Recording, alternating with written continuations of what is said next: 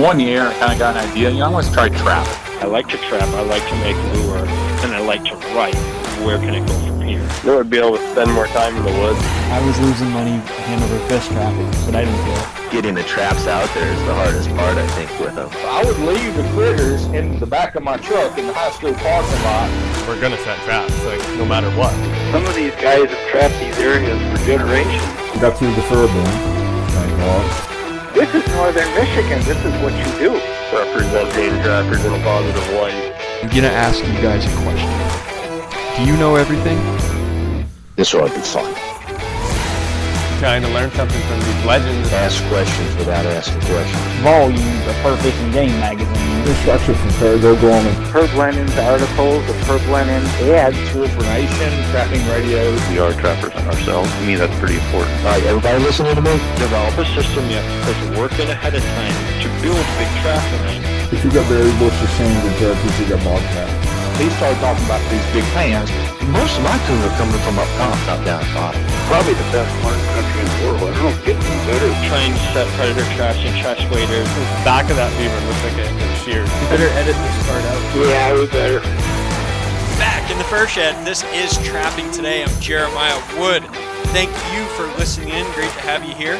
We're brought to you by Kaatz Brothers Lures, K A A T Z E R O S dot com. Trap smarter, work harder, enjoy the success that follows. If you need anything for the trap line, go to kaatzbros.com, check them out. They've got what you need and get your supplies while you can because they are going fast. Also brought to you by OnX Maps. Use your phone as a GPS on the trap line. Mark your trap locations. Scout using aerial imagery. Uh, very easy to use app and get all landowner information. Um, I mean, it's just an incredible resource to have. Mark those trap locations. You can run your routes or run tracks and everything.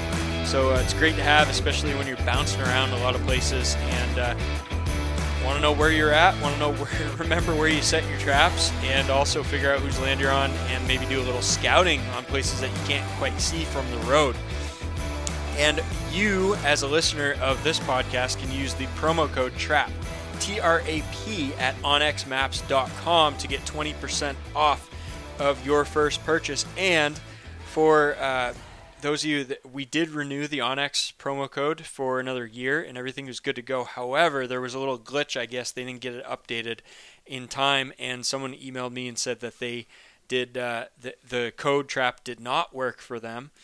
And uh, however, they called up OnX and they did get the 20% off. So that was good to hear. And um, they supposedly have it fixed now, but I obviously can't try it. I already got the app. I, I can't uh, log in and try the promo code. So um, anyway, if anybody does have any further issues with that, absolutely contact me or contact them or both, and we'll get that straightened out. And we are also brought to you by Moyle Mink and Tannery. Send your fur to get tanned by the professionals. So, what are you going to do with your fur? You you know how the fur market is right now. Everything is kind of in the tank. A lot of stuff is not selling. It's not really a good time to get rich by selling raw fur. However, um, if you have those items that you want preserved for the long term, you need to get them tanned, whether it's going to be wall hangers or it's something that you want to use to, to make some stuff out of, um, or you want to sell tanned fur. I mean, you got to get them tanned and might as well have it done by the pros. Moyle Mink's been in the business for decades. They do an incredible job at a very reasonable price. So get over to moyle.net, M O Y L E.net, and let them know I sent you. Info, I N F O, at moyle.net. Uh, to contact Moyle, uh, Ryan and Kari Moyle there, and uh, let them know hey, even if you don't have any fur to send right now, or if you've already been a customer, hey, thanks guys for supporting the podcast. It's great to to have them on, and I hope to continue to have them on as an advertiser, as a sponsor. It's uh, it's good. So. Speaking of tan fur, I do have some uh, still for sale in the Trapping Today store, and I just sent some of my beaver pelts to Josh Fisher up in Alaska, who is the our in-house expert fur sewer and he does an incredible job with stuff uh, and he's to make some mitts and we're even thinking about maybe putting a pair or two of mitts up on the trapping today store for you guys if anybody is interested in those they're not to be cheap but they're to be good i can guarantee you that um, and let's see, we got a bunch of stuff tonight. It's to be a good episode, I think.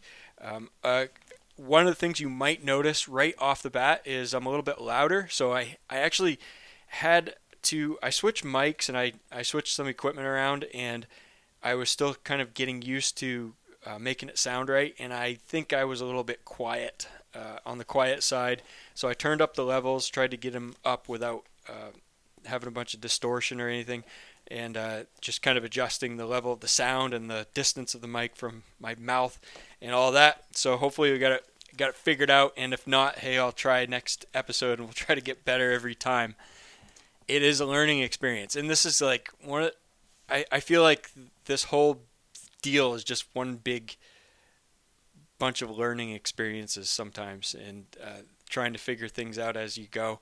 You don't know everything right from the start, so trying to you know the trapping thing is a lot of fun and, and you put a lot of time into that and enjoy it and have a blast and everything else and you learn along the way but i don't i don't know about you guys but i don't sit up at night trying to figure out uh, the specifics on audio uh, technical stuff and figure out how to properly make a sound recording and how to mix audio and I also don't sit up at night trying to figure out how to properly ship items from the Trapping Today store. And that's a mistake I made this week. So I had a couple of Trapping Today coffee mugs that I shipped to customer and they were broken. So the handle handles were broken off of them.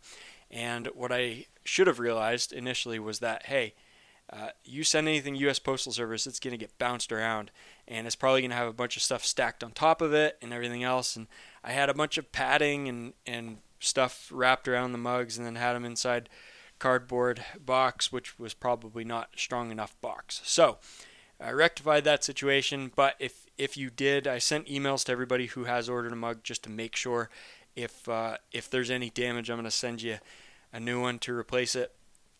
And I have uh, ordered a bunch of hard, heavy duty uh, mug, specialty coffee mug shipping uh, containers. So that'll be good. It's going to raise the price of the mugs, though. I mean, I'm not making much on on them to begin with. So um, I the I'm gonna I actually the mugs are off the store now, so you can't buy them for a little while until I actually get these shipping uh, con- containers in, and then I'll put them back up. I may bump the price up a couple of bucks because it'll be all said and done. I'll be close to eight dollars. I'll be seven fifty plus just to ship a flipping coffee coffee mug. so it's pretty amazing how how much things are increasing in price. And you saw that with Kaatz Bros raising the price. Uh, it looks like TS85s are going up, lure baits going up, all that stuff. So it's just kind of the world we're living in right now, and I think it's going to get way, way worse before it gets better. So we'll just have to figure out how to live with it. Um, interesting fact of the week: I actually I was at the dump this morning, getting rid of my garbage, and I ran into an old timer from uh, from town, and uh, who, who I know fairly well. But as far as I know, he's never. I don't think he's ever set a trap in his life. Definitely not a trapper. And he said he found my podcast. He's listening in. So how cool is that? Um, yeah, I, I have had a few of those people that don't trap at all, and and I have just kind of randomly found the the show and and are he said I trapped with you all winter long. So that was great. It's great to have people along because you know not all of us are going to be out there setting traps every day, um, and it's kind of cool sometimes even if you can't experience it to to sort of uh, experience it through other people. So thank you uh, for listening in, uh, and and all of you even if you don't trap. I want to send a quick shout out for you guys who know Jim Firmin up in Alaska, my friend there who I trapped with and who has been on the show. Um, I have kind of recently discovered his his son is a musician. Jim's son Daniel Firmin. He's a musician and he is uh, very talented. So I kind of knew he did that sort of thing, but I didn't know he was that good, to be honest with you. And I somehow stumbled across it on on the web, uh, his website, and some of his music, and uh, it's it's like um, the the style is I guess you they call it alternative folk music. So it's kind of like bluegrass folk sort of vibe to it, but it's more of like a modern style. And uh, I don't know, depending on what you listen to, it's actually not the type of music that I typically would listen to, but I, I have dabbled in it a little bit, and it reminds me a little bit of the Avett Brothers. If you guys have ever listened to that band, they're kind of a, a similar style of music, and and I don't listen to them all the time, but when I'm in that mood, you know, they're I, I really enjoy it. So if you go to Daniel Firmin, F-I-R-M-I-N dot art dot A-R-T, he's he's an artist. Uh, he's a he does a bunch of stuff there, but you click on music and you can find uh, more information about him and some links to some uh, YouTube videos and stuff that he's done. You can find he's got a band called Feeding Frenzy, and they're a band out of Fairbanks, Alaska. And uh, listen to a couple of songs if you're interested. Um, guy whose father who grew up with a father in the Alaska bush trapping. So it's kind of a cool connection, a sort of indirect connection for us uh, in the trapping community. Okay, now for the meat of tonight's episode, we so we do have a bunch of other stuff going on. We still have more from uh, Jeff Trainer from Fur Bear Conservation, but I'm not going to air that tonight.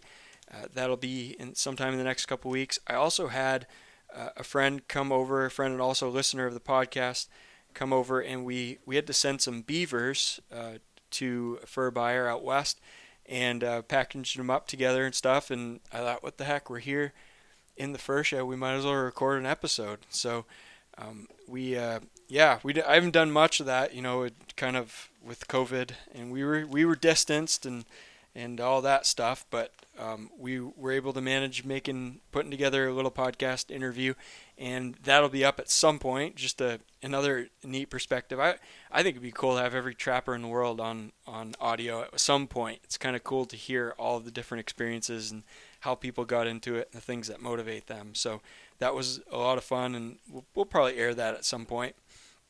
Uh, but right now, like where I'm at in northern Maine, it's the early April, and we have we still have just under a month to go of beaver trapping season, and this is just the beginning of spring beaver trapping.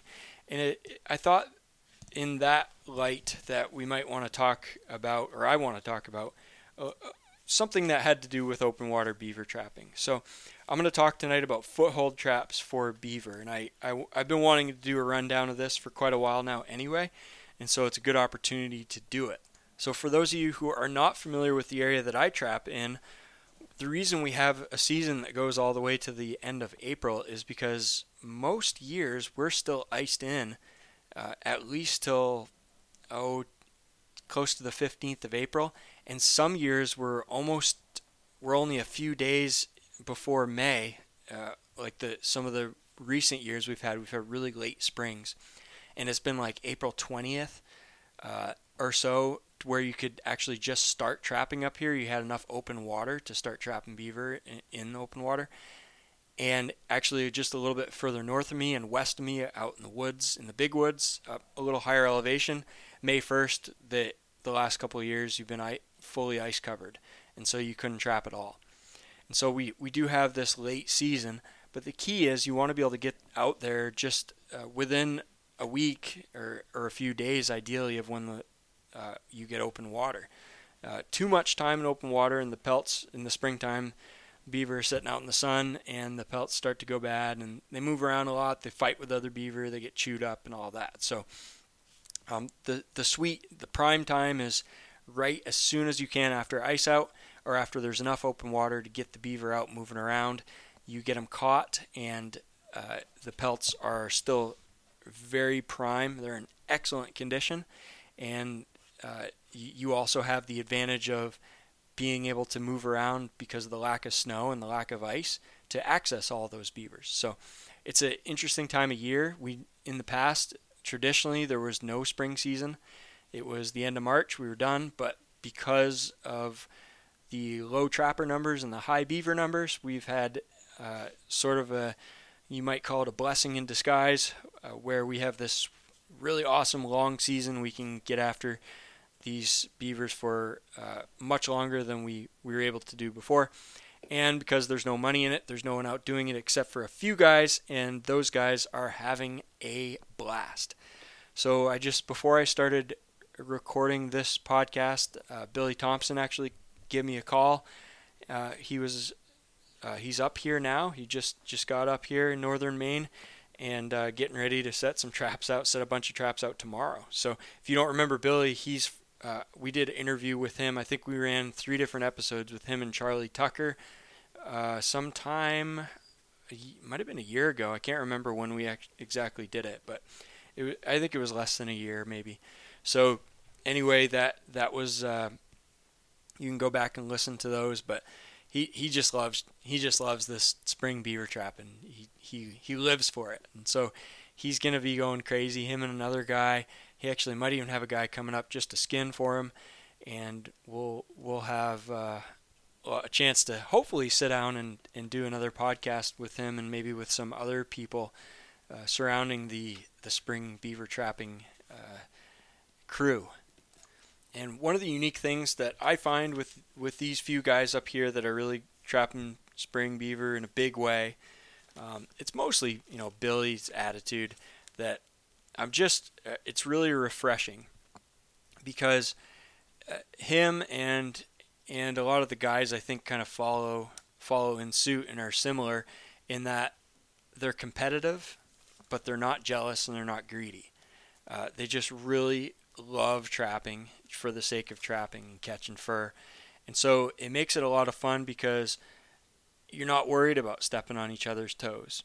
And if there's uh, a road crossing and one guy has a trap on one side of it, another guy might just skip it. And if he doesn't need to trap there, he might skip it and go on down the road and be happy that another guy's get a chance to trap it. Or he might put in a trap on the other side of the culvert or the other side of the stream and say, hey, let's see who can catch the beaver first.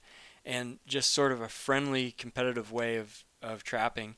Um, but but at the same time, kind of encouraging each other, helping each other out. And like Billy always says, he likes competition because it makes you a better trapper. And that's a lot of fun. And it doesn't take much more than one or two jerks to screw that up and make it not fun. But uh, we got, you know, lately we've had a pretty good thing going in spite of it, really because of the low fur prices and in the sense that the people who who are doing it are doing it because they love it not for the money. And you get a different breed uh, that that's still left trapping. So anyway uh, my plans i'm really not sure. I never seem to be able to hammer out my plans when it comes to this stuff. Uh, I, I i always have ideas and then i i realize that i sort of uh, had more plans than i had time to complete. So I'm trying to keep that in check a little bit. Um, I know with a full time job, uh, and I, I don't have a bunch of time to take off from work. I have very little to take off right now. Uh, so I have, I am not going to be able to compete with or run with these guys that are that are doing at least 100 miles a day, uh, checking and setting beaver traps and running all over the place.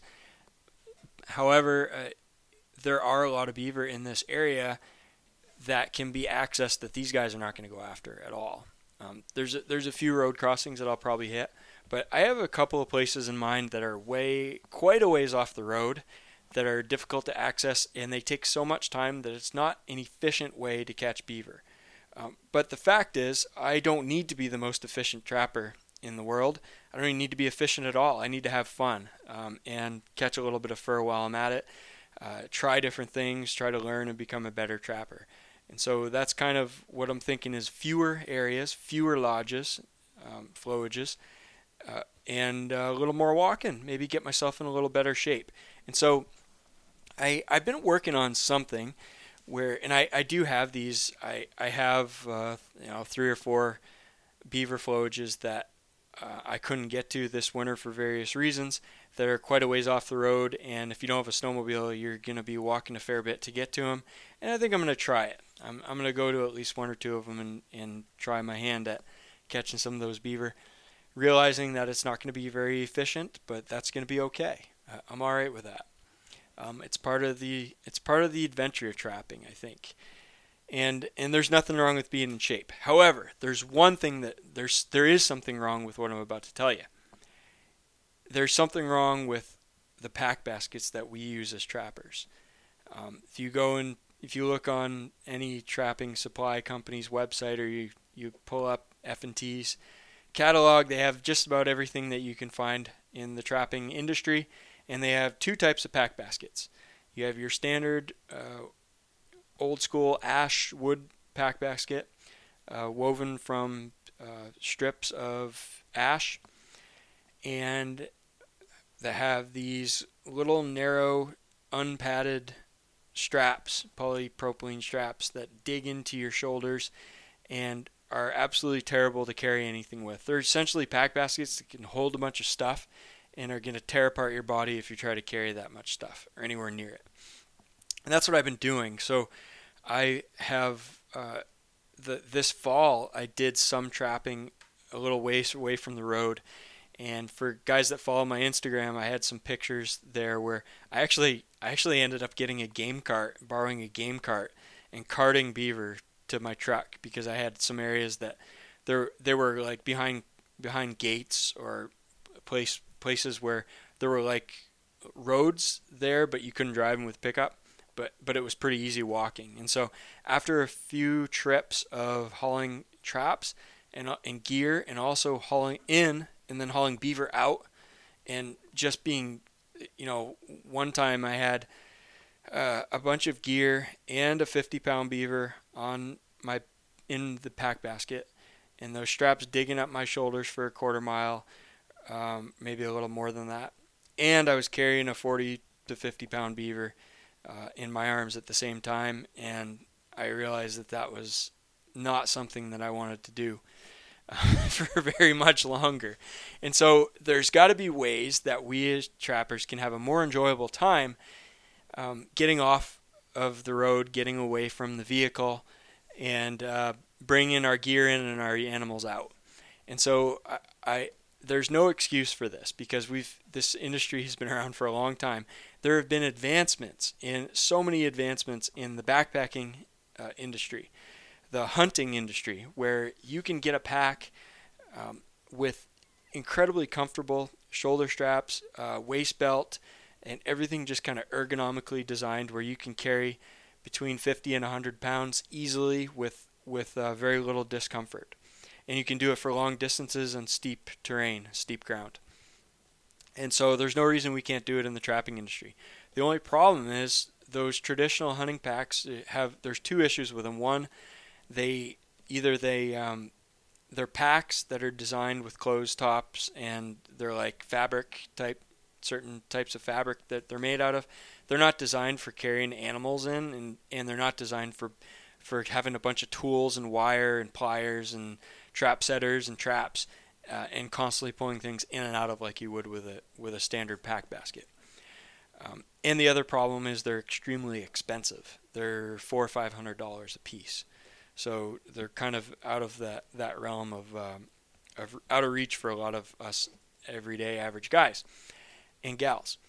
Um, so I tried to I'm trying to kind of create something for myself here that is going to work. And I told you guys I had some projects I was working on. Well, this is one of the projects.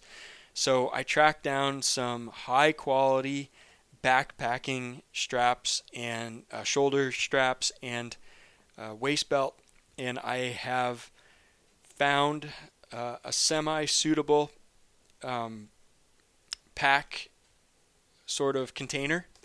I'll leave it at that.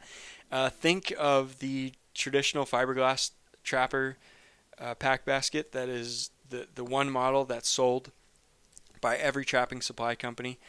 Um, it is, uh, I think it's made in Iowa, and it, um, it, it, it seems to serve a purpose, but it doesn't work for me. I don't like it. I don't like the shape of it. I don't like the design.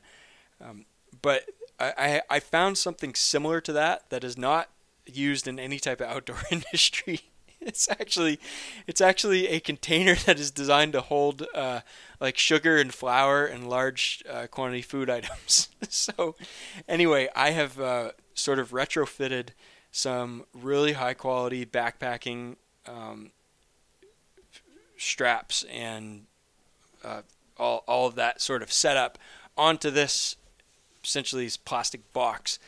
And it's gonna be the it's gonna be my trapper pack basket for this spring beaver trapping for whatever amount I end up doing, and uh, I hopefully I can tweak it a little bit and see how it works. I actually want to I want to do a different size of container of, of basket, and there's a bunch of different features that I'd I'd like to have on it, but um, nobody makes it. Nobody makes anything like that. So it's it's one of those things where it, you can't really you can't just have something custom molded for less than like ten thousand dollars because you gotta have the mold built and you gotta go through a factory and all that stuff. So if I do find out find something that really works, maybe I'll I'll do something where where it could be sold in the trapping industry, and it would make it worth you know I, I'd be able to get what I need and also be able to pay for it. Um, but other than that, I'm gonna just play around with this prototype and see how it works out. Um, if it does work out well, I think a lot of you guys are really gonna want something like this. If we could do something that where it's somewhat of a reasonable price, it, I mean, it's still gonna be, you know, it'll be over 200 bucks. I I think uh, it's gonna it's almost gonna have to be. Um, but if you look at your traditional pack basket is between 70 and and uh, 100, and they don't leave the truck because they're incredibly uncomfortable. You just can't really use them other than put them in the truck or put them on the front of the four wheeler. So we'll see how that goes. I'm looking forward to using this more and seeing, uh, tweaking it and sort of seeing if I can make something work where I can get out of the truck, go a couple hundred yards, and have as much gear as I need and not have to worry about hauling things back and forth and still being comfortable and not all played out at the end of the, the trip. So, and be able to go further and go more places. And with that, let's talk about beaver trapping footholds. So, there's a lot of different directions that you can go with this. Um, basically, uh, you can be you can catch a beaver, uh, and we're talking footholds tonight. So, you know, we could talk. A lot of people, the majority of the beaver that they catch, they're using body grip traps. They're using 330s, maybe some 280s and they do well and they catch the majority of their beavers with that. But um, it, there there is a place for foothold beaver trapping.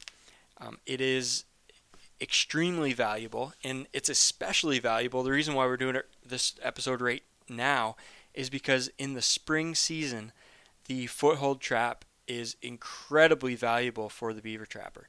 The reason for that is, especially here in Maine, and uh, primarily because we our our 330 body grip traps here in Maine are legally required by law to be set completely submerged by water. So they could be completely underwater. So it limits the places where we can make these sets. Um, a foothold trap has to be submerged, obviously, but it's much easier. You can submerge a foothold trap in two inches of water. Um, and if you make a set where you direct an animal toward uh, a specific uh, lure or bait, um, you can easily get them to step on a foothold where it can be very difficult to get them to go through a 330. It's especially difficult when that 330 is completely submerged by water. So you, it, you really have a hard time to funnel them into a spot where they're going to swim through that trap. Um, it's not that hard to get them to step on top of a trap. So footholds are real valuable. And we know in the spring season that you can draw beaver from a much longer distance. The beavers are very active this time of year. They've been under the ice for six months or more, and they're real excited because they finally can be free of their under ice prison for the winter and they can access all kinds of food that they haven't been able to access for months. And they are kind of, um, you know, the, it's it's that season where the females are getting ready to have kits and they're probably kicking some young out if things are quite crowded. Um, it's an, a time of year where everybody is reestablishing their territories, and as those kickouts are moving around, they are encountering new territories, and so all the beaver that have an established territory are moving around to the edges of those territories, and they're marking their spots. Hey, this is mine. Don't come near this area. Just keep swimming, buddy. Keep swimming. Go downstream. Go upstream. Go to the next uh, area that, that there's not another beaver in, and, and you could set up shop there. But I found this spot, and this is uh, it's it's a good spot, and we're gonna keep it. It's ours.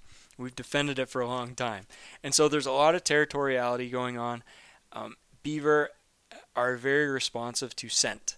So if a beaver is patrolling his territory and it smells, if you put out a castor mound set and it smells that oh it smells the castor of another beaver, it's gonna beeline go straight to that spot and investigate it, figure out what's going on.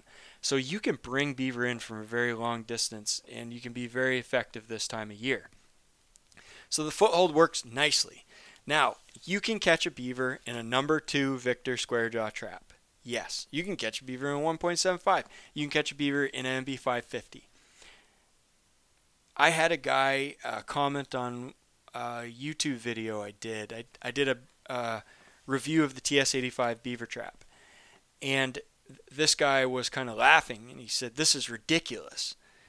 Um, you don't need that big of a trap to catch a beaver. Beaver's foot's no bigger than a coon foot. Um, and and in some, so the guy's sort of right. If you look at the front foot of a beaver, he's right. A front foot of a beaver can fit into any number two or even one and three quarter trap. So technically, yes, you can catch a beaver in that small of a trap. Now, are you are you okay with I can possibly get this done? This could possibly happen, or do you want the maximum number of animals that you that you can catch to be caught?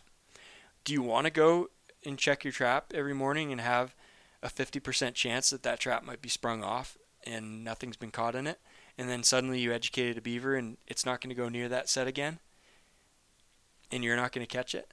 Is that what you want? Just to be able to say that you uh, caught him in a small trap? And if you look at the hind foot of a beaver, the hind foot of a beaver is significantly larger than any other animal that we trap, um, with the exception of, of maybe maybe uh, some unique circumstances. That hind foot of the beaver is massive, and it takes a big trap to catch a beaver fully, get a good hind foot catch on him. Um, not only does it take a big trap to wrap around the foot, front or hind, of a beaver, but you also, by increasing the uh, area, the jaw spread of that trap, by using a larger trap with a bigger jaw spread, you are increasing the chances that when a beaver comes into your set, that its foot is going to go down in between jaws of the trap. And yes, you can, if you're really good and you know exactly how that beaver is going to approach the set, and you can place guide sticks at just the right area, um, you technically could get a beaver to go within a, two inch radius uh, and place the paw down right in that spot. That's in a perfect world. And the the experience that I've had beaver trapping, nothing works out as planned. Almost nothing. If you do have something, a case like that, where that beaver steps exactly where you were, and the conditions are just perfect, that is a rare thing, and it, it's a it's an exception to the rule. It's an exception to what normally happens. Um, we have situation here where the water level can fluctuate between 6 and 12 inches every 24 hours. It can go up with rain and snow melt, and it can go down when, when you don't have those conditions, and it's just constantly steadily dropping. We have uh, wind, we have snow, we have ice, free, things freeze up you can have a beaver come in and approach the set from a completely different area. Maybe the wind was blowing a different direction. Maybe uh, something caused the beaver to go up on shore uh, in a different spot and it comes down and approaches your set from the backside. There are just a thousand different things that can happen and uh, nothing is perfect. And so for me as a trapper, I want to just increase my odds and I'm going to do things the way I think and hope is the right way. Um, but I'm going to do everything I can to increase my odds. And so I think, uh, as a general rule, we can hopefully most of us can agree that a, a larger jaw spread is is better for beaver trapping. So you can catch a beaver in a number two or a number three, and I'm I'm not going to recommend those traps whatsoever uh, with beaver trapping. Um, the other thing is you can design on these smaller jaw traps that I'm going to talk about they they may be ideal uh, front foot uh, catch beaver sets, but you can set everything perfectly for a front foot, and the water rises up, and you catch that beaver in the hind foot. And if you have that number two set for a front foot catch, and the beaver uh, approaches it and it steps down on on the pan with a hind foot, uh, like I said before, there's a fairly good chance that you're going to miss that beaver. Uh, you could catch it, but you you may not And if you're interested in, more information on that, I think I did a podcast episode on front versus hind foot, and I also prob I did an article on trappingtoday.com. You can just search for that, and, and it should show up. So uh, number four, coil spring trap. Uh, I'm going to run through these traps, and basically, j- just to you know, for the foothold traps, we're going to have uh, our jump traps, our long spring traps, and our coil spring traps. And I'll start probably with the the jumps and the in the long springs, and uh, and then we'll move on to the coil springs just to kind of make it a little simpler. So the uh, the long springs and the jumps are both these kind of really old school traditional type uh, of traps that have been used forever um, and are not really used that much anymore. Let's let's start with the uh, the long spring trap. And so the long spring trap, anything above like a, a number 11 or bigger, is uh, going to be a double long spring. So it means there's a spring on each side, and there's there are those uh, long flat leaf spring type uh, of setups, uh, one on each side that you push down, push straight down on to open the jaws of the trap. Um, they they were I think they were traditionally just they they were initially one of the first designs, um, maybe the first design of, of, a trap. They were the old school bear traps that the mountain men had and the beaver traps they had were were the long spring design. And they they worked and they still work. They they worked for a very long time. Actually, when I was up in Alaska with Jim, uh, they still use those number four double long spring traps for lynx and wolverine. They're very, very uh, popular. Uh, I don't know if that's just uh, a lot of tradition or if it's they're they're still quite cost effective, um, or they're they're very they're an effective trap. They work quite well. They they bed easily.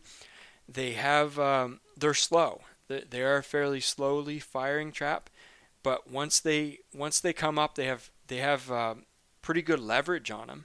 And so once those traps uh, have been fired and the springs come up, uh, I don't care what you do or how hard you push against those jaws, you're not getting those jaws back open without depressing the springs.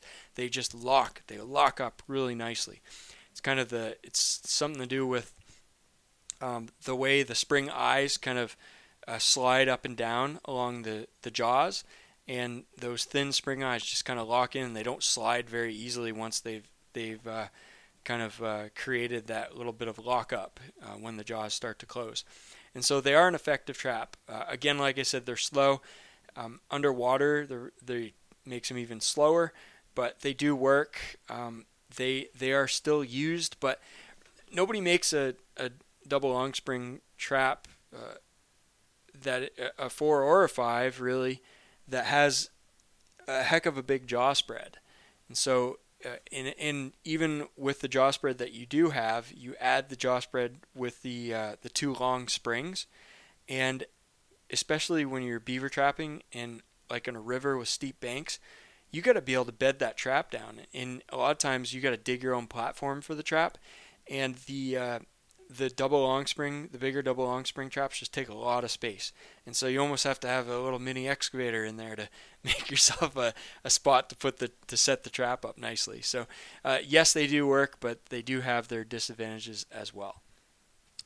Moving on to the jump traps. Uh, jump traps, uh, unlike the long springs, which the long springs are actually still made Sleepy Creek was the last company that was still making long spring traps. They were made here in America.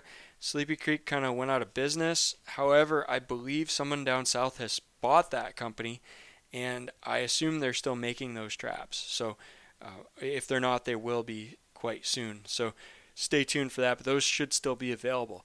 Unlike those, the um, the jump traps are no longer made, and they haven't been made for quite a long time the reason for that is I don't think there's anything that a jump trap can do that a coil spring trap can't do better.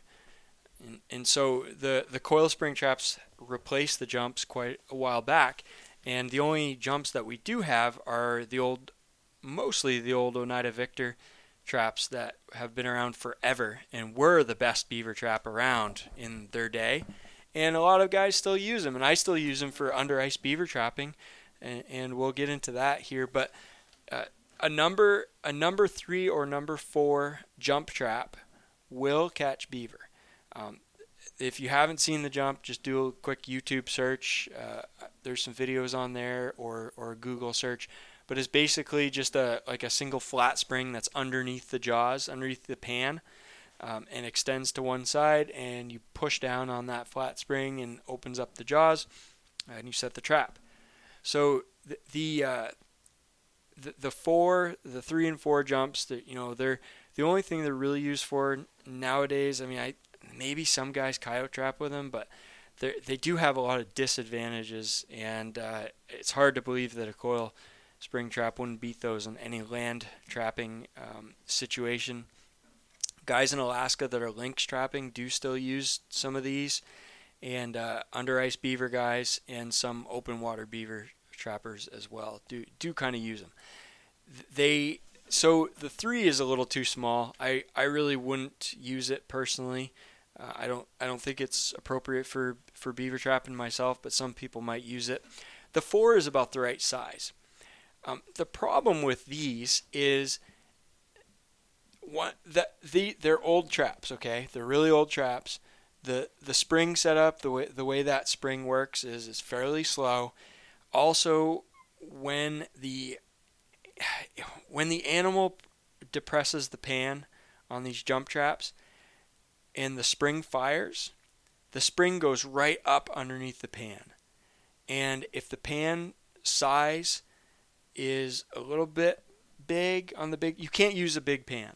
And actually, you see a lot of these old jump traps where people cut the pans way down, like to half or a third of the size. And I think that's part of the reason is so that the, the spring doesn't come up and hit the pan. Now, ideally, in most cases, the the the spring's going to come up, and by the time it hits the pan and pushes the animal's foot back up out of the trap, the jaws have closed enough to cat to make the catch. But uh, there's no question there's situations where um, that has not that has not worked effectively.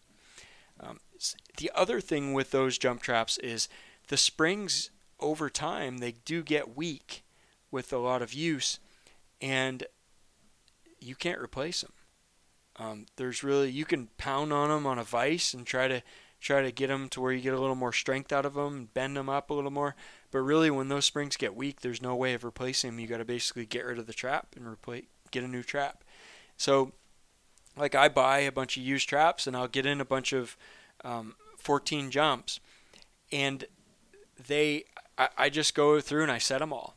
And the ones that have really strong springs, I keep for my under ice beaver trapping and the ones that are weak, I sell them on eBay or somewhere else as sort of a collector collector's item because they are a pretty cool trap. So we'll get into that. Uh, the the other thing with the number four jump and the number three jump is uh, they don't have a whole lot of holding power relative to the modern day traps, and they don't make a very high catch um, for the reasons that I talked about just a minute ago. They are about a 7 inch inside jaw spread, which I think is a little bit on the small end for beaver. Um, it's it's pretty close. If you're under ice and you've got a baited set and you, that beaver is using your trap to step on as a platform, then yeah, you can easily get them. They're going to see the pan and they're going to want to put their foot on the pan to get to the bait. But in an open water situation, uh, it, it's just not. It, they're not as good. Um, the the three and fours, with that lower holding power and you may not get a perfect catch, beavers can pull out of them, especially if the, the springs are a little bit weak. The number 14 jump is essentially, it's not essentially, it is a number 4 with teeth added. And um, don't get all crazy when you hear teeth um, because we've been kind of conditioned as uh, society to hear about these jaw traps with teeth on the jaws, and these evil torture devices. And it's not exactly true. And so um, these, it's hard to describe these quote unquote teeth. They're called teeth, but they're they're more like um, they're more like points. Okay, they're like uh, they're welded onto the jaws, the inside jaws of the trap, and they're these points that are that are uh, round and tapered like a cone, um, and they do not cut. They do not slice. What they do is they they um, they puncture, or they may not even puncture, but they dig in and they hold.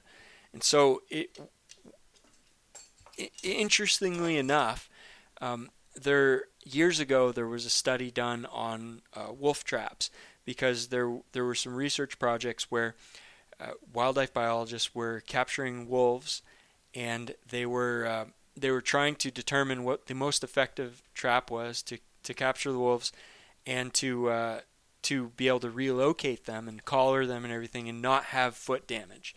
And uh, I can't you can't quote me on this because I don't remember the details of the study, but one of the takeaways I remember was the trap with a couple of teeth on it, quote unquote teeth, was actually the uh, one of the most humane, quote unquote humane traps in the study. And the reason for that was um, when the trap closed on the animal's foot, uh, they had one or two puncture points where the quote unquote tooth dug into the paw. But because that, those were there, the animal's foot was not able to move inside of the trap. And uh, the other uh, certain other traps, they were able to rub back and forth, and that rubbing on the inside of the jaws of the trap is what caused uh, sort of uh, some small lacerations on the paw and kind of breaking of the skin. And so they were more concerned that maybe you know their foot would become infected or something like that. But with the puncture wound, they found that the the foot could not move, and because of that, they couldn't uh, cause any further damage to themselves. And so when they pulled the, the trap off the animal's foot and took care of everything and released him, that little tiny puncture wound is the only thing that had to heal. And the animal walked away and was fine. And so, so let's not get too excited about the, the quote unquote teeth on the 14 jump. Um, it basically what these do is hold that animal's foot so it cannot move around in that trap. And it, it's a very, very effective trap in terms of holding. I don't know I don't know how a beaver would pull out of one of those. I, I really don't. And so, so it's a good trap in terms of that. Um, if the springs are strong, it's hard to beat. It is a little bit small with that seven inch inside jaw spread. Uh, that's not ideal for spring trapping. Some people legally are not allowed to use these, and so you may not, um, depending on your state, check your regulations. It may not be legal. Um, uh, but they, they seem to me to have a little more of a winter application. They do work in the spring in, in some cases. And one thing I, I should mention that I probably ought to have mentioned earlier is on these foothold beaver sets, you know, you could be checking these every 24 hours and make sure uh, that you know if you want the animal alive in the set or whatever, uh, that that could be you know that could be workable. But the vast majority of the time, what we're trying to do uh, in spring open water beaver trapping is have these animals dead within two minutes.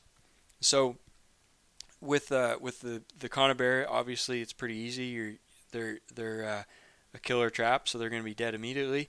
But uh, with the foothold trap, you we we're setting those on drowning wires, and we're getting that animal down underwater, and uh, and we're getting it killed uh, ASAP.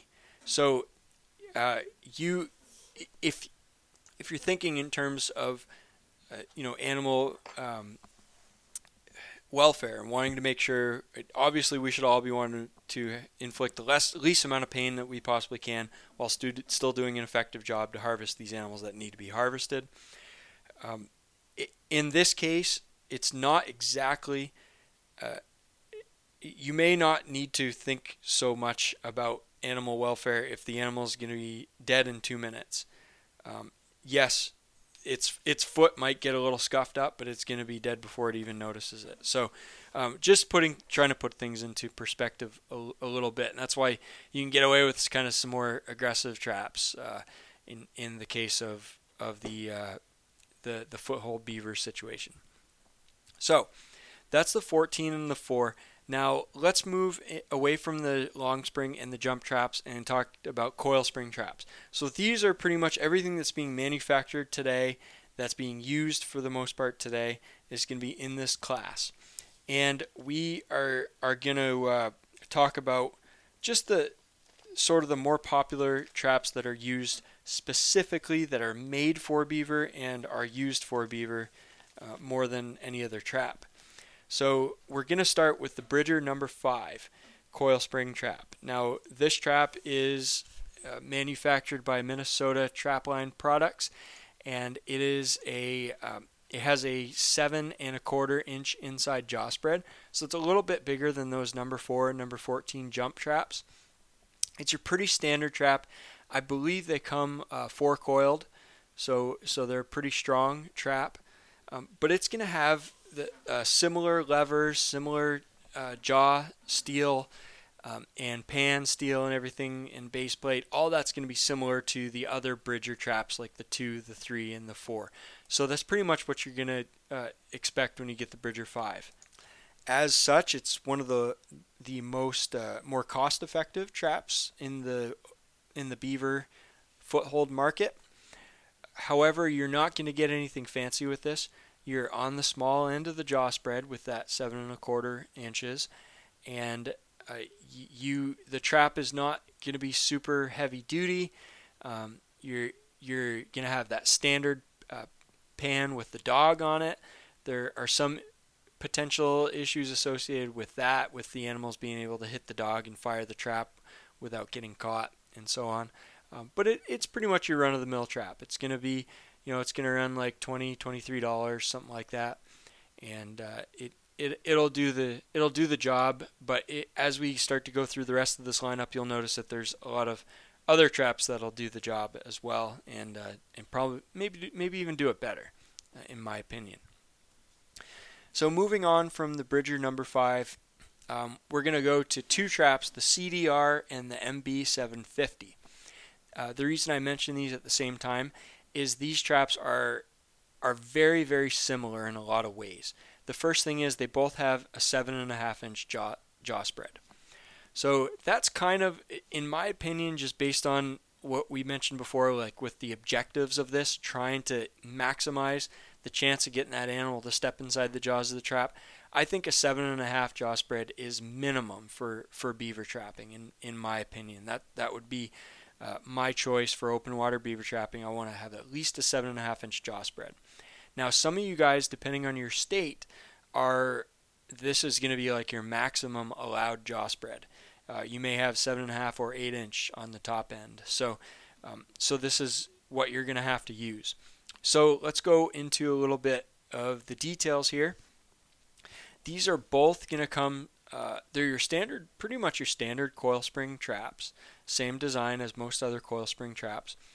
Um, they they both come four coiled, so they're a very very strong trap.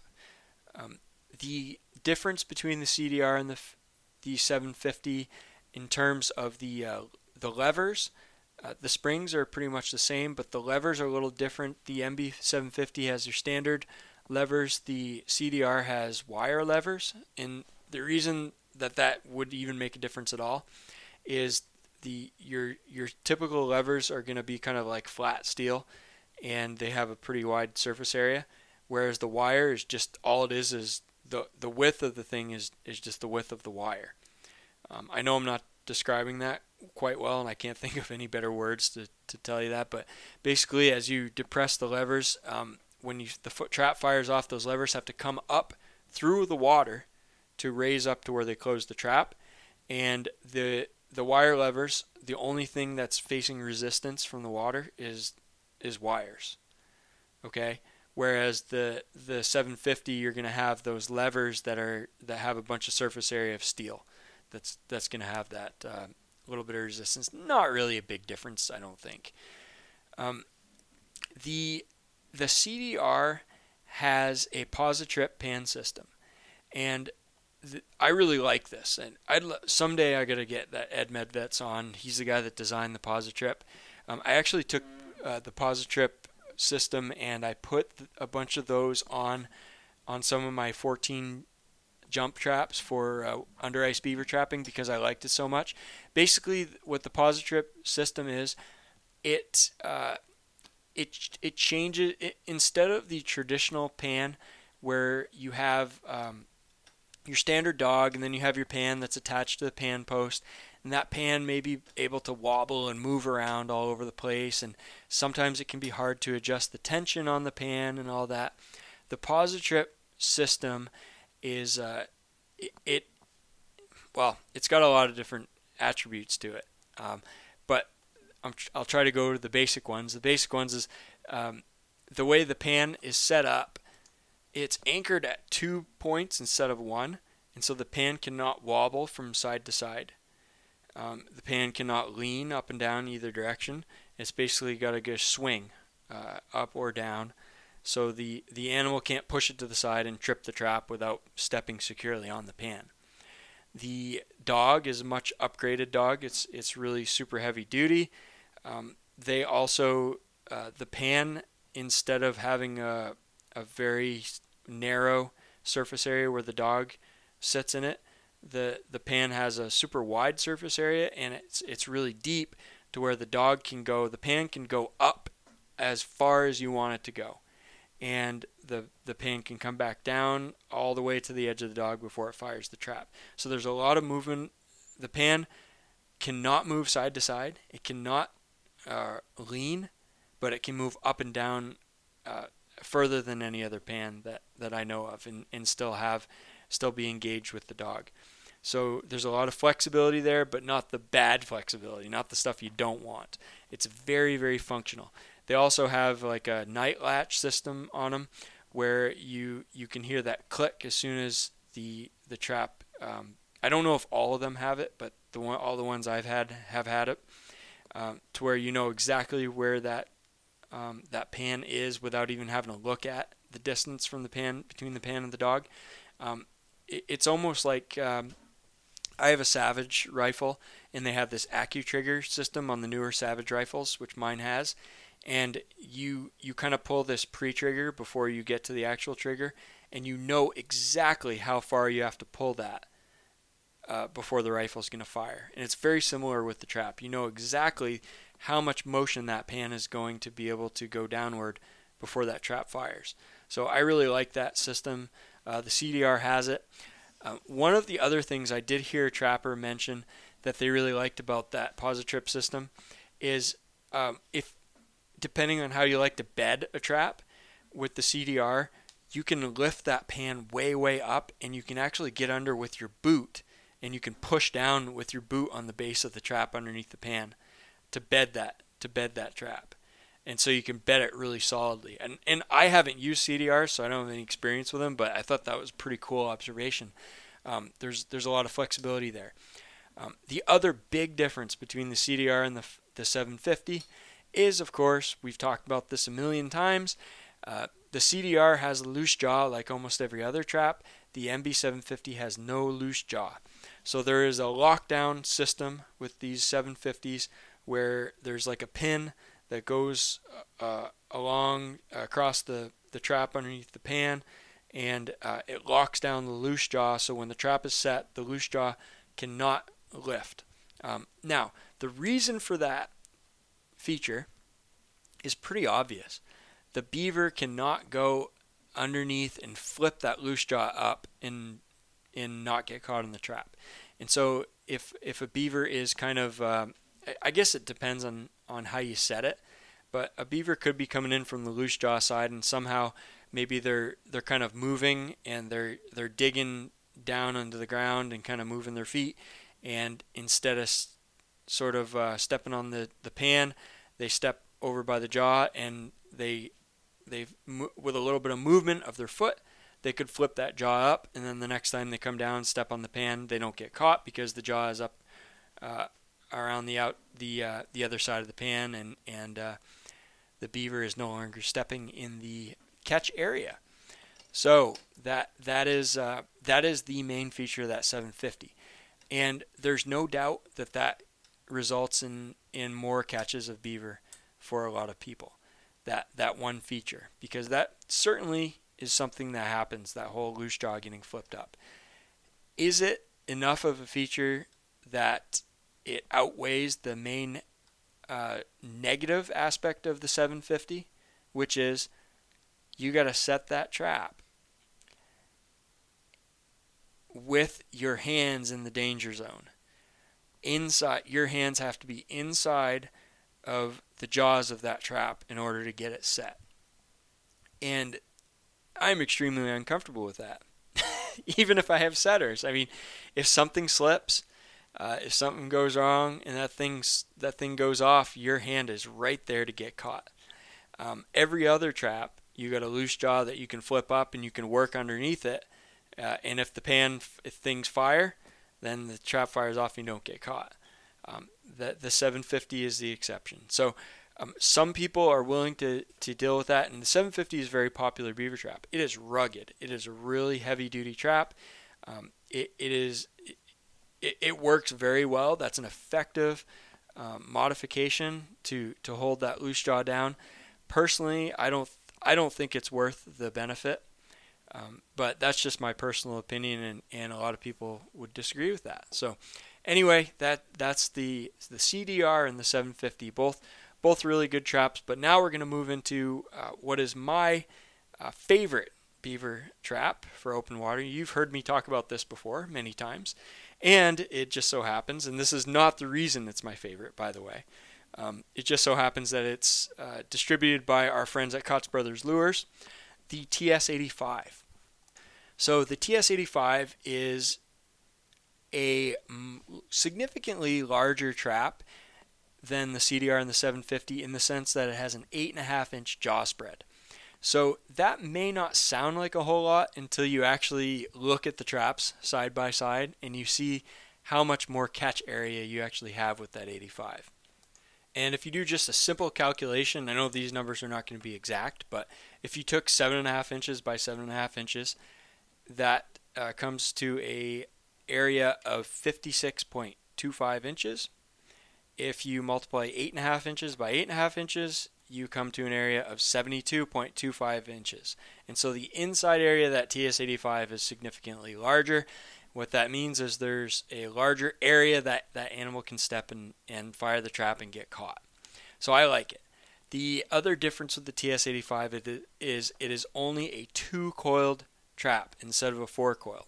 And you might say, well, two coil is not as good. Well, the two coiled, all other things being equal, the two coiled is not going to be as strong. However, I kind of like that. Um, the the TS85 is incredibly easy to set because it's only a two coiled trap. Um, the the levers you can push the levers down much easier than you can on any of these others. Like the 750 and the CDR, you'd almost I think I I wouldn't do them without setters. I think you you almost have to have setters unless you're you're uh, much stronger than the average trapper. Uh, but the 85, I can set them on my knee. I can set them on the ground beside me. Uh, it's it's much much easier to set. So you might think, well, then you have a weaker trap, so you're going to have beaver pull out. And I will tell you that I've heard that I've heard of people saying that they've had beaver pull out of TS85. So I'm not going to say it's not a possibility. Not going to say it doesn't happen. Uh, it hasn't happened to me yet, and I haven't caught hundreds, but I've caught dozens and and it hasn't happened to me yet. So I, you know, I'm I'm still liking these, and I I haven't had any reason to to say that beaver could pull out of them, except to say other people have had that happen, and it is a possibility. Um, what's the percentage of that?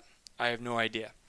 So th- there, the the other factor to consider when you you look at the 85 is the way it's designed, and the way that the jaw spread is incorporated into the design, for all intents and purposes, it doesn't need four coils. And you you could get it four coiled, but it doesn't need it because the because of the the larger jaws, the levers move much further up than other traps. And when those levers move further up along along the jaws, the outside of the jaws, you get more leverage and it's harder to open that trap back up. And so, because of the design of the trap and the increased leverage, the the two coil design, even though it's really easy to set and it seems like, man, this trap could be a little stronger, it holds animals for that reason. Um, the the hind foot catches on this, I mean, it's just incredible. You can fit a full beaver's hind foot and have room to spare. Um, eh, yeah, I, I just I really like the TS85. It is uh, it's it's heavy duty. It's it's rugged. It's built rugged, but it's also not like overly bulky or overly overly heavy. And so uh, for the price, um, there's typically around 26 bucks. Uh, that is probably going to go up, and all these are going to go up. Uh, by the way, 750 is about the same price, about 26 bucks. The CDR probably about the same. Might be maybe a little bit more right now. I don't know. I haven't bought any. Um, but that's pretty much what you're looking at. But uh, yeah, the T I really like the TS85, and I think it's really hard to beat right now if it is legal to use in your state. If you got to go under that, the the 750, if you don't mind the the loose jaw issue, and uh, the CDR, man, the more I talk about it, more I, I look into it. I think that'd be a pretty cool trap to try out as well. So, um, I again, I don't have any reason to to want to go the with the smaller jaw spread uh, trap other than just curiosity and see see how that thing works and, and how I like it. But um, uh, the other thing with the TS85, the the standard stock pan is pretty average size, and I have used the Expand-A-Pans on them. And when you put an Expand-A-Pan on a TS85, it's unbelievable the catch area that you have.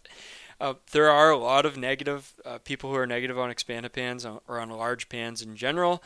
And I will say right now, I am still in the testing phase. I haven't done enough of them to. Uh, I've got like I got a dozen with Expand-A-Pans, and and I haven't done enough trapping with them to really be able to say one way or the other whether they're more effective or less effective. Honestly, I pretty much have caught the same amount of beaver on the standard pans as I have on the Expand-A-Pans. So more to come there. Just gotta gotta do more and experience more to be able to to uh, come up with an opinion on that. I personally, just my nature and the way I think about traps, uh, I tend to think more along that O'Gorman attitude where the big bigger is better. Um, I like that larger catch area. I'm not really as worried about the the toe catches or the you know things that people seem to associate with with larger pans. Um, but that's just my nature, and uh, maybe other pe- other people have different opinions on that. So uh, the the key is just to try a bunch of different things out, see what works for you. Um, so the CDR, the 750, the TS85, those are your standards, and uh, just a couple of more new traps that are just uh, maybe they've been on the market for a while, but I'm just kind of learning about them recently. Uh, Wildlife Control Supplies makes a seven and a half inch jaw spread trap. It's called the WCS Pro 7.5, and uh, it looks like it's it's got the uh, the wire levers just like the CDR. It's four coiled. Um, it it looks like pretty much your standard um, pan and dog setup. Oh, by the way, the TS85 is dogless, and so that that is also an important part of that design. Where um, for I I think the dogless design just eliminates one extra potential for a beaver to fire a trap without being having a foot in between the jaws. And so the I, I really do like the dogless, but uh, I, you know, every everybody's got a different opinion on that. So um, the the 750 actually has a really unique dog where it, it kind of it's it's not it's you'll have to look at a picture of it to kind of see it. It's kind of the dog comes up from the the sort of the the wire that's attached to the base plate near the springs uh, and the kind of thing that holds down both jaws. And uh, so the dog is kind of, it has a dog, but it's kind of in the center of the trap and it's not connected to one of the outside jaws. So, so there's a little bit less of an opportunity to have issues with the dog traps in, in that regard, or to have that dog kind of flying up when the trap fires.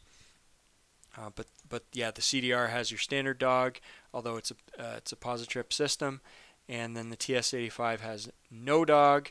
The uh, this new uh, wildlife control supplies trap has it, it, appears to be similar to the pit system, um, but looks more like a standard dog. I again I haven't used these, so I don't know. Um, great guys at Wildlife Control Supplies. One thing I have honestly noticed is is the prices they cater to a different market.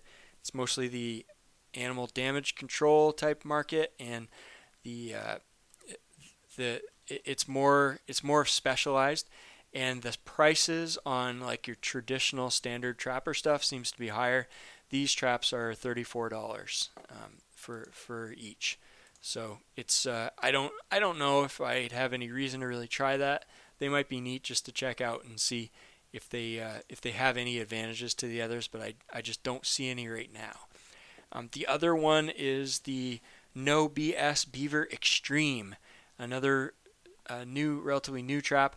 It looks eerily similar to the TS85 in in the shape, um, and it's uh, it's a it is smaller though. It's got the seven and a quarter inch jaw spread, so it's a little smaller than the CDR and the 750.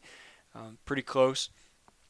The it, the Beaver Extreme is similar to the K9 Extreme, the K9 Extreme Junior, where they've got this block welded to the inside of one of the jaws to uh, accommodate the the dogless pan, and the pan sets lower. Um, I don't know. I don't have enough experience with this, but I can really see the advantage of a lower pan on a foothold trap set in a dirt hole set, set on the ground, on land. I don't know as I see as much advantage to that in water. So uh, that's something I guess that uh, other people might have an opinion on.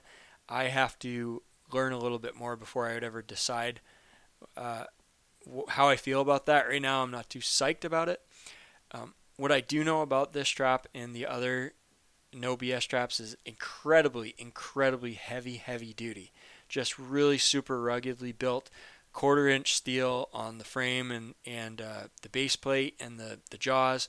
Everything is just bulletproof. I mean, you probably run over it with with a, a bulldozer. I don't I don't know if you'd have a whole lot of damage to it. so um, it's it is a really nice looking trap. I mean, those guys must be super professional welders. They just do all these neat things um, to their traps, and they. Uh, I, I would be a little bit concerned maybe about getting them stolen. Again, they're they're they're 27, so I guess they're kind of in the range. They're a little more expensive.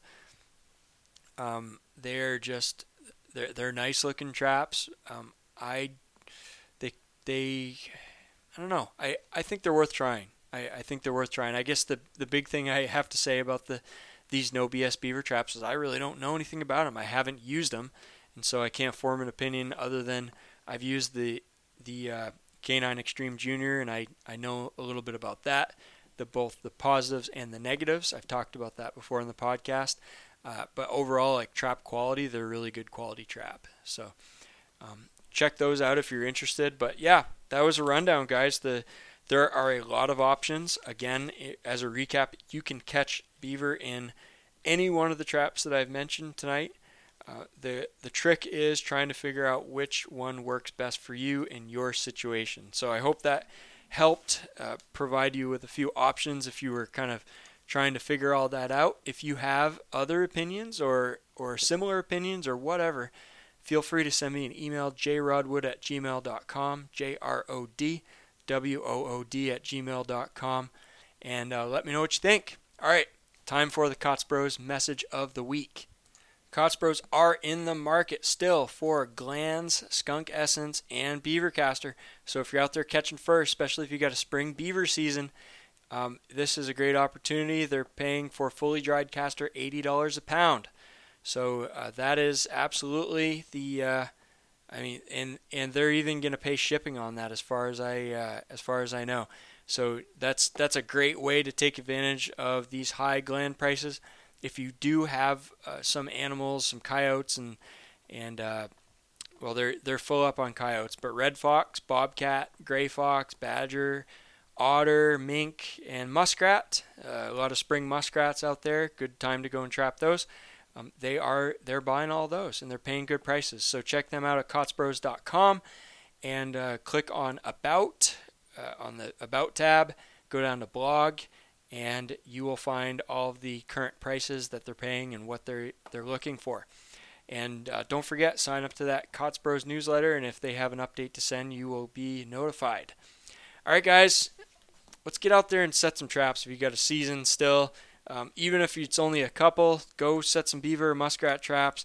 Uh, get out and enjoy the outdoors and uh, learn a little bit and have have some fun. Uh, and if you can't, just keep listening in. So until next time, keep on talking trapping, keep on thinking trapping. We will catch you on the next episode. Whoa, hang on just a second. Stop the presses. Um, this I, I have a quick correction to make before we get done.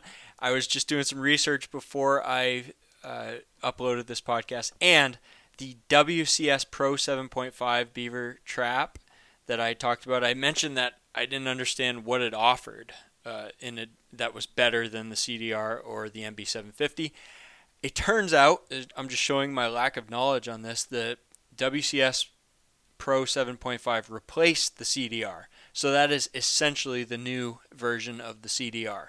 And so uh, the pictures, it looked like it was a, a, a kind of a semi-positrip pan. I think it is a really like a true positrip, but it just didn't. The pictures on the on the uh, website just didn't quite do it justice. But anyway, that's what that is. So the CDR, if you want to buy it now, WCS must have bought the rights to that. Um, and and are making it now. So just so you know, that's that. And uh, I probably would have got an email of that at some point. But anyway, at least I got one of those corrections out of the way. There's probably a lot more that need to be done, but I'm not going to do them. So let's finish this episode with a little outro music from Daniel Firmin and Feeding Frenzy. Let's uh, just kind of sample a little song from them. And uh, yeah, guys, enjoy your week. Catch you next week. From the album Positive Vandalism, this song is called I Don't Know.